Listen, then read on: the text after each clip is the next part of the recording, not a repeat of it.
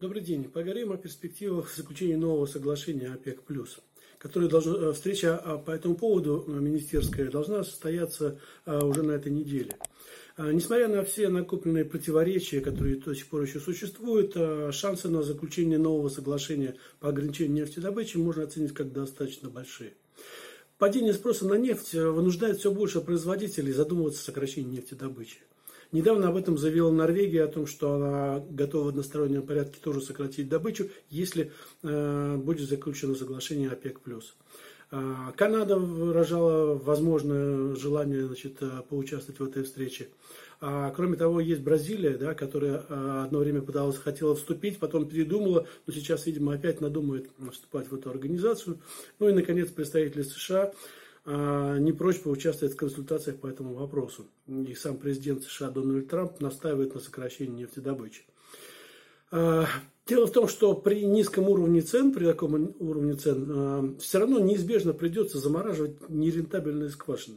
Хочешь, не хочешь, их придется консервировать, но лучше это делать не в стихийном, так сказать, процессе, а действовать согласованно, распределяя вот эту вот проблему э, между всеми примерно поровну или пропорционально, в том числе и между странами, где высокая э, себестоимость добычи нефти и странами, где низкая себестоимость добычи нефти, тоже взять Саудовскую Аравию. То есть всем было бы, э, наверное, выгоднее присоединиться и распределить, так сказать, снижение поровну. А, по поводу того, что США присоединятся или не присоединятся к этому, к этому соглашению, я думаю, что шансы на то, что они присоединятся, невелики. Не но представители могут принять участие в консультативных встречах, но не могут подписывать обязывающих соглашений. Э, дело в том, что вся нефтяная отрасль США состоит из тысячи мелких производителей, ни один из которых не доминирует в отрасли национальной нефтедобычи. И прямого подчинения у них нет. Они не, не может администрация США приказывать нефтяным компаниям так, как а, королевская семья Саудовской Аравии может приказывать своей стопроцентной э, монополии а, Сауди Арамко. То есть э, просто нет, что он подпишет, на какие полномочия. Теоретически у США есть, конечно, такой рычаг. Несколько лет назад они разрешили экспорт нефти и газа, как раз в расчете на сланцевую добычу. А, и, в принципе, теоретически они могли бы как бы отозвать на время э, это разрешение, но вряд ли в ожидании очередных президентских выборов э, Трамп даже будет заикаться о такой возможности. Все воздействие США на нефтяной рынок, э, на, на ценовую ситуацию, как всегда, это воздействие на другие страны.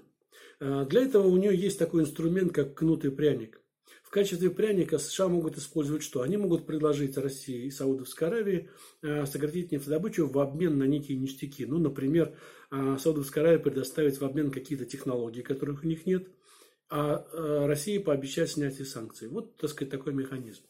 В качестве кнута уже прозвучала возможность того, что США могут ограничить импорт в страну нефти Саудовской Аравии и России. То есть, как бы ну, понятно, да, о чем идет речь. Вот, а, поэтому, конечно, могут быть какие-то рамочные соглашения э, участвовать, но обязывающих они точно на себя принимать никого не будет. Итак, что же даст а, такое соглашение, если оно все-таки будет достигнуто? А, в случае, если к ОПЕК и России и другим странам, присоединившимся к соглашению об ограничении нефтедобычи присоединится, например, Норвегия, маловероятно, но все-таки такое возможно, или там Канада, которая как бы тоже может в этом поучаствовать, и, и Бразилия. Если все эти очень крупные нефтедобывающие страны согласятся а, ограничивать нефтедобычу, то в принципе такое соглашение может потенциально изъять с рынка 10-15 а, миллионов баррелей в сутки.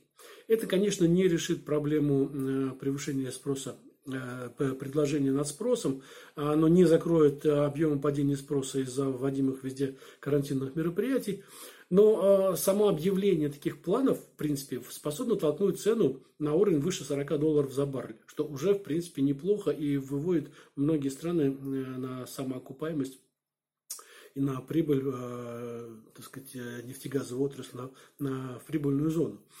Вот. А, а вот затем, в последующем, а, мы можем как раз увидеть два взаимо влияющих, идущих навстречу таких пролонгированных инерционных процессов. С одной стороны, все-таки консервация скважин, снижение нефтедобычи в рамках соглашения будет происходить, а с другой стороны, по мере прохождения Европы, дальше США, дальше России, значит, прохождения пика эпидемии, спрос на нефть начнет восстанавливаться. Он будет восстанавливаться, конечно, медленно, с учетом больших накопленных запасов, но, тем не менее, движение это встречное может начаться, и вот тогда совместными усилиями, в принципе, где-нибудь к началу следующего года рынок может вернуться на докризисные уровни. Вот такую картину до встречи ОПЕК министерской, так сказать, вот я вижу по рынку нефти. Спасибо за внимание.